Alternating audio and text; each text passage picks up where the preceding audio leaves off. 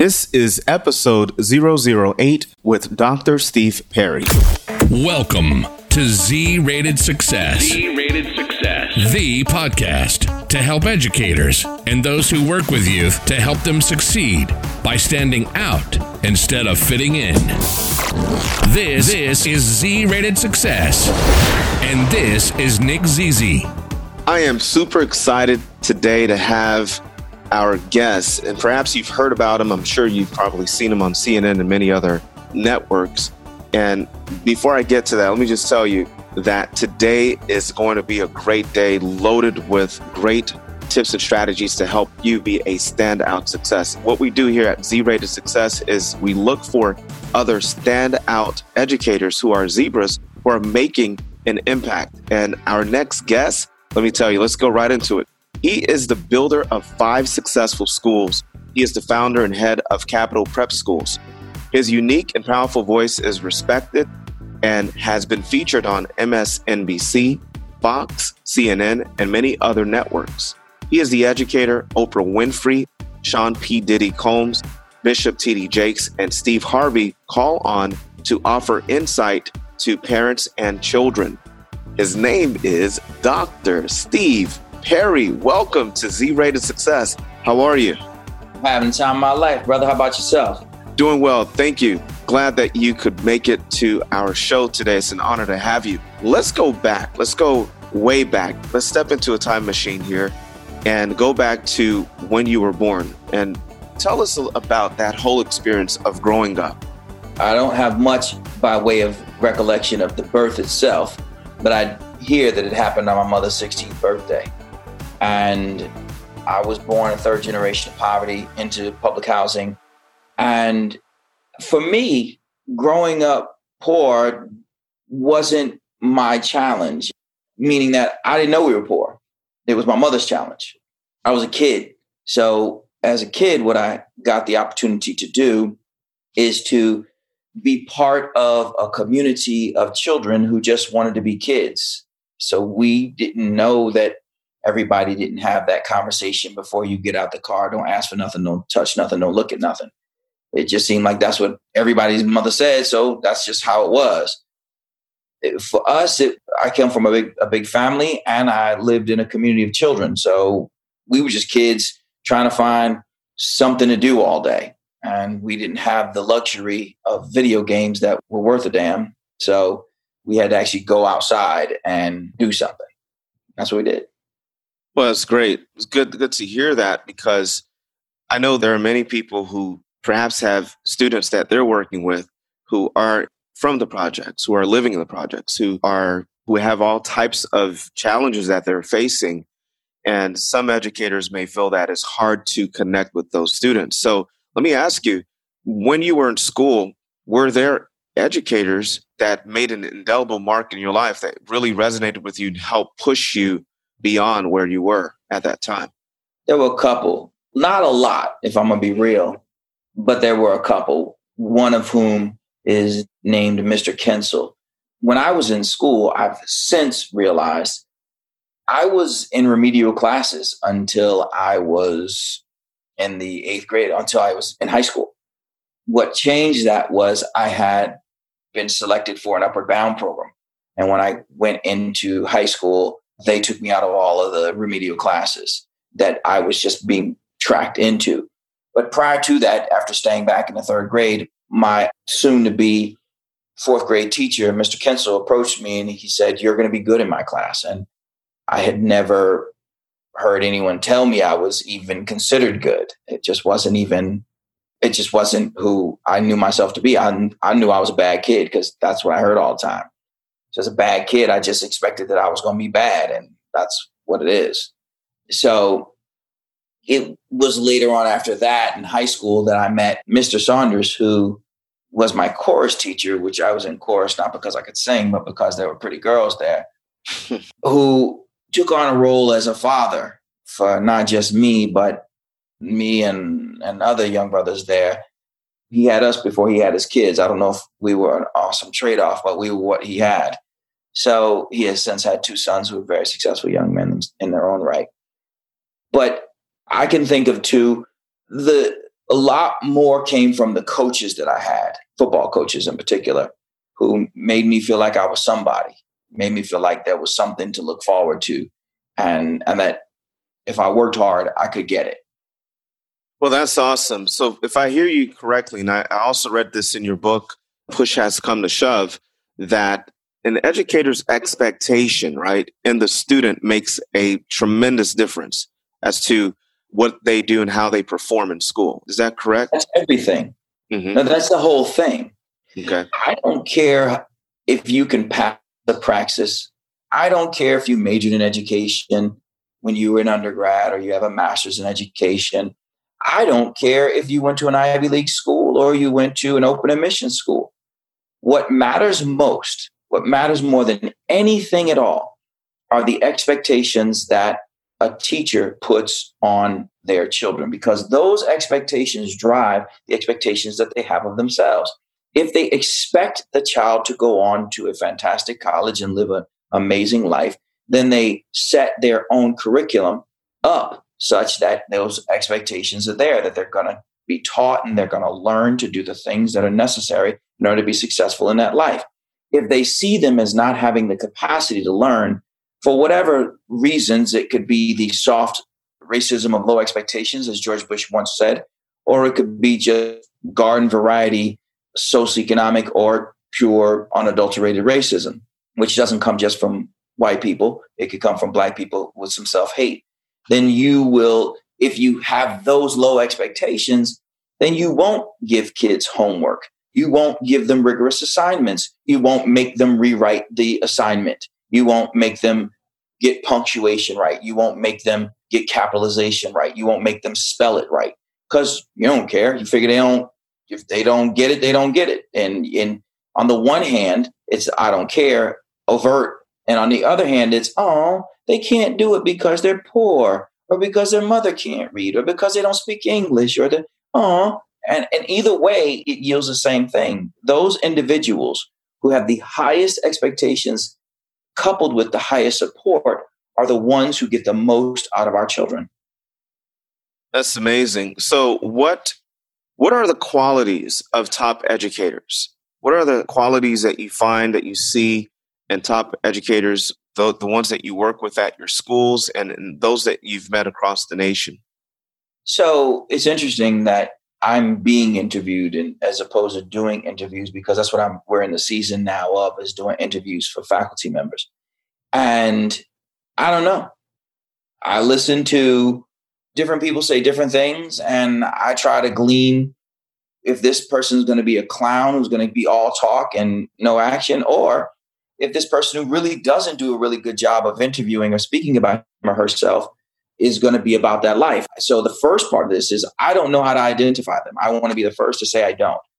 Second, I'll say with my best effort, my best guess, what I attempt to do when identifying educators is I look at what they do in their free time. So when I'm asking questions about an educator, I want to hear what their story is. I want to know why they entered into education and what they hope to get from it and give to it. I also want to know when they're in school, do they coach? Do they lead other outside organizations? What do they do on their weekends? Those people for whom this is a life choice are much more likely to put the work in. One of the questions that we ask is, what do you coach? And if the answer is, I don't coach anything, then you shouldn't work with us. It's not about coaching a sport. There's got to be something that you know how to do that you want to show children, because that at its core is what educators do. It's I know how to do something, and I have this burning desire to show you how to do it and to show you how to do it better than I know how to do it. So to me, it's like an artist. Mm-hmm. There are some artists who are fantastic artists. They don't want to teach anybody how to do it. They're not teachers. There are people who play basketball. They don't want to show anybody how to do it. They just want to play it. There are mathematicians who just want to do math. It doesn't mean that they're bad at their craft. It just means that they can't teach. Similarly, there are people who may not be amazing artists or amazing athletes or amazing mathematicians, but they want to teach people what they know. There is a fundamental difference. So at its core, at the end of it, I just want to find people who really, really, really, really, really want kids to learn. That's good. So then The other question then would be, what makes a good teacher? You mentioned several things here as you were speaking, but I just want you, if you could, I don't know if it's possible, but from your experience, I'm sure you have experience and you can tell us a little bit more about this, but what makes a good teacher? You mentioned that they want to teach, right? They really have to have a desire. They really want to do this thing, but what else is there? It's an intersection of humility and confidence. A great teacher has to come in understanding that she or he doesn't know everything. And so they approach children in that way. Look, you know, sometimes I know the answer, sometimes I don't. When I don't know, we'll work it out together. They also have a sense of confidence, like, I can do this. I can get this done. There's an urgency. Come on, y'all, we got to get this. There's an excitement that they bring to it. Like, come on, you can do it. They are great teachers, are great coaches. They can show you how to do something. So ultimately, what they still in the student is, you got this. You know how to do it. That's what they bring that's different than any other person. They're not afraid of work. Anytime teachers start telling me how they going above and beyond, I start to question whether or not they are going to be great. And I was watching an interview, and I remember many years ago, I seen it on CNN. Then recently, as I was just preparing for this interview, I saw it as well, where you were not just the head of your school, but you actually went to pick up students. You went the extra mile. I mean, why go the extra mile as an educator if you can say, well, this is what I'm doing here. I'm in the classroom. I'm teaching these kids. But why do I have to pick them up, or why do I have to go and find out more than what's expected of me as an educator? Yeah, so therein lies the point. It's not extra. Okay. If you have children, you don't consider lying next to them when they're afraid because they have a fever going the extra mile. You're not a doctor. You don't know what to do. You're just there to comfort them. When you have a child who is a girl, for instance, and you're a male and you don't know how to talk her through some of the things she's feeling, or vice versa, a woman who has a son, it's not going the extra mile. You're just being a parent. That's what you do. You fill in the gaps. And if you don't see yourself as mortar, then you see yourself as a martyr. You see yourself as, woe is me. I got to grade all these papers. I got to be at this event. I got to do this kid. I got to get. If that's, then you're not right for schools. Go do something else for a living. We don't need you. Seriously, we don't need you. You are the problem. So much of the conversation around education is about how the teachers are overworked and underpaid and blah, blah, blah, blah, blah. If you want to make more money, go do something different, man. Seriously. This is what, you know what it is you signed up for. Shut up. Do the damn job. Like, I mean that for real. Like, I'm so tired of people coming to me talking about how hard they work. Get over yourself. Oh my God. For real. I finished my last call last night at midnight. I've started my first one at 6:30. I went straight through. I could show you my schedule. I had, at no point did I have anything more than a 15-minute break. I feel so blessed that I have the opportunity to spend an entire day doing what I love. Like, why would I complain about that? Who does that? Who does that? Yeah. Who goes and says, man, I'm sitting on this beach in this beautiful sunshine. Can you believe I got to do this? I mean, who does that?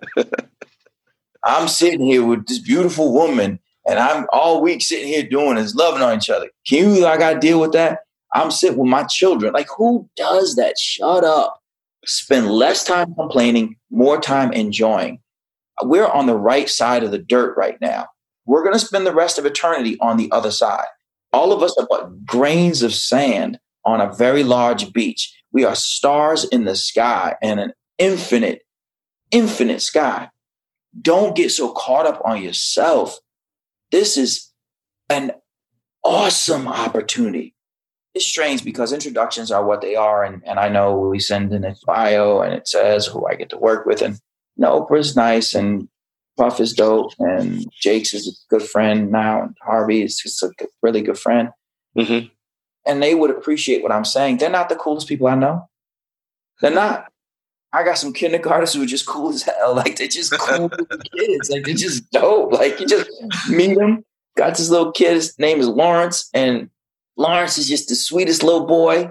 And, I mean, he may not be famous. He may never be famous. He may never be rich. And he may be famous and he may be rich. It's not going to change the content of his character. I get to be a part of Lawrence's life. And maybe one day he'll maybe remember that he knew me. Maybe he will. Maybe he will. But if he doesn't, I get to say that I know him. And that to me is so, like, I get to open up schools in the hood to save my community. I get to be a Black man who opens schools in the hood. Are you kidding me? Why would I complain about that? Why would I, well, you know, I need a work-life balance. Okay, whatever. Get over yourself. How about this? How about align your life to your work? And then it doesn't ever feel like you're working. Say that again. Align your work to your life. If your life is so different, meaning that if your spouse or partner doesn't support what you do, if your other parts of your life don't align, if you have to consistently explain to the people around you what you do with your time, and this is what you do with your time, you're around the wrong people. Or you're doing the wrong thing. Great points. I know there's a whole lot we can go back and unpack and everything you just said there, but this is very good here. And I know that you're the voice of the disadvantaged, right? The disadvantaged children. So with that, I want us to kind of focus quickly on how do we help our students who are behind, right? How do we help our student right now who is reading below grade level? How do we get these kids up to par with limited resources? Because a lot of educators listening to our podcast may be dealing with that. They may be in an under-resourced school. They may be in a public school, or they may be in a charter school. And they just have that classroom. They just have those students there. How can we do it as educators? I got to start. I am a voice in a very large chorus of people who see the beauty in our children. I would never claim the mantle of being the voice, but I appreciate being included among those who are singing the praises of our children in our community. Second, it's not about resources at all. I wish it were. It has nothing to do with resources. It has everything to do with commitment. We have to make sure that what we're doing as educators is to create a setting within which the children understand that we're here to teach them. If you have a cell phone, you have all the resources that you need to teach any child anything. I mean, really. Many times when schools talk about being under-resourced, what they really mean is that they can't hire more people to take and do the jobs that the people that they're paid to do should be doing. When we're hiring a bunch of reading specialists and math specialists and all those other specialists, we're doing so because the people we're supposed to be teaching them reading, writing, and computation are doing a poor job. The fact is that that level of specialization may be necessary for some children who have special needs, but the general population doesn't typically need that much support if you have a person in the classroom who can actually teach children to read, write, and compute. Similarly, you work your way all the way up to the upper grades and upper subjects, and what you find is that inevitably it boils down to the quality of instruction. It's that person's ability to take information that is in their head, organize it in such a way that the children will understand it. Learning is concrete sequential, which means ultimately that we have to create, not want to. We have to create learning sequences that provide the children to be met where they are, measured where they grow, build up the confidence, because before you can have competence, you have to have confidence, build up the confidence in our children that this that is being taught can be learned, and it can be learned by them. That's incredible. So it can be done. So from what I'm hearing you say, it can be done. So wherever I am as an educator right now, whether I am at a charter school or a public school, I can still figure this thing out. So let's say if I'm not getting the support that I need from administration, from the school, what other sources or resources should I tap into to help these students? I would again push back. When you're in that classroom, it's you. Straight up. That's your world. Nobody says you can't stay after school with those children. Nobody says you can't meet them on the weekends. Nobody says, especially now with Zoom coming into play, nobody says you can't Zoom with them later on. You find me an administrator who says, no, I don't want you staying up at school to help these kids. No, I don't want you coming in early in the morning to help these kids. I don't want you sitting with them during lunch. I don't want you doing this during the weekends. The only way to make up time is to make time. You can't take children who come multiple years behind, give them the same amount of time on task and expect that they're going to catch up. The overwhelming majority of the children who come to our schools are below grade level. We have grades in which not one kid who's come to us is at grade level. So our third and fourth grade in one of our schools, 0% of the kids came at grade level in math. 0. So the only way to get them there is to spend more time on task and to put a strong instructor in front of them. It's awesome. And I like what you just said there.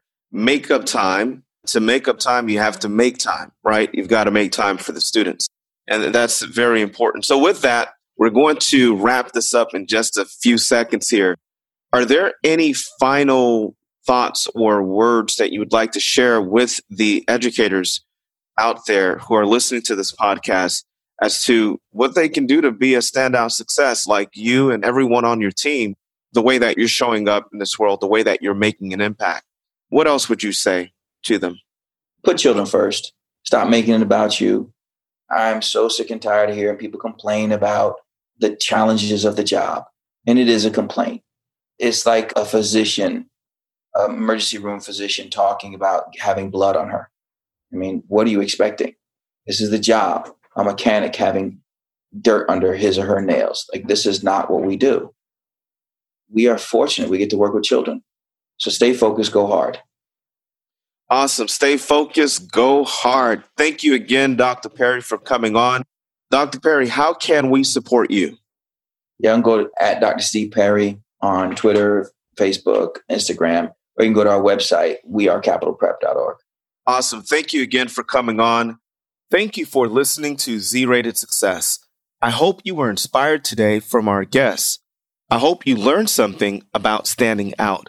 If you are an educator that wants to get professional development or want to get a presentation for your students to help build their self-esteem so that they are not following the crowd, but that they are knowing who they are so they can stand out, please send an email to info@nickzz.com so we can set up a time to talk. I would love to see about getting my speaking program or my book or my professional development in your school. Thank you so much for listening.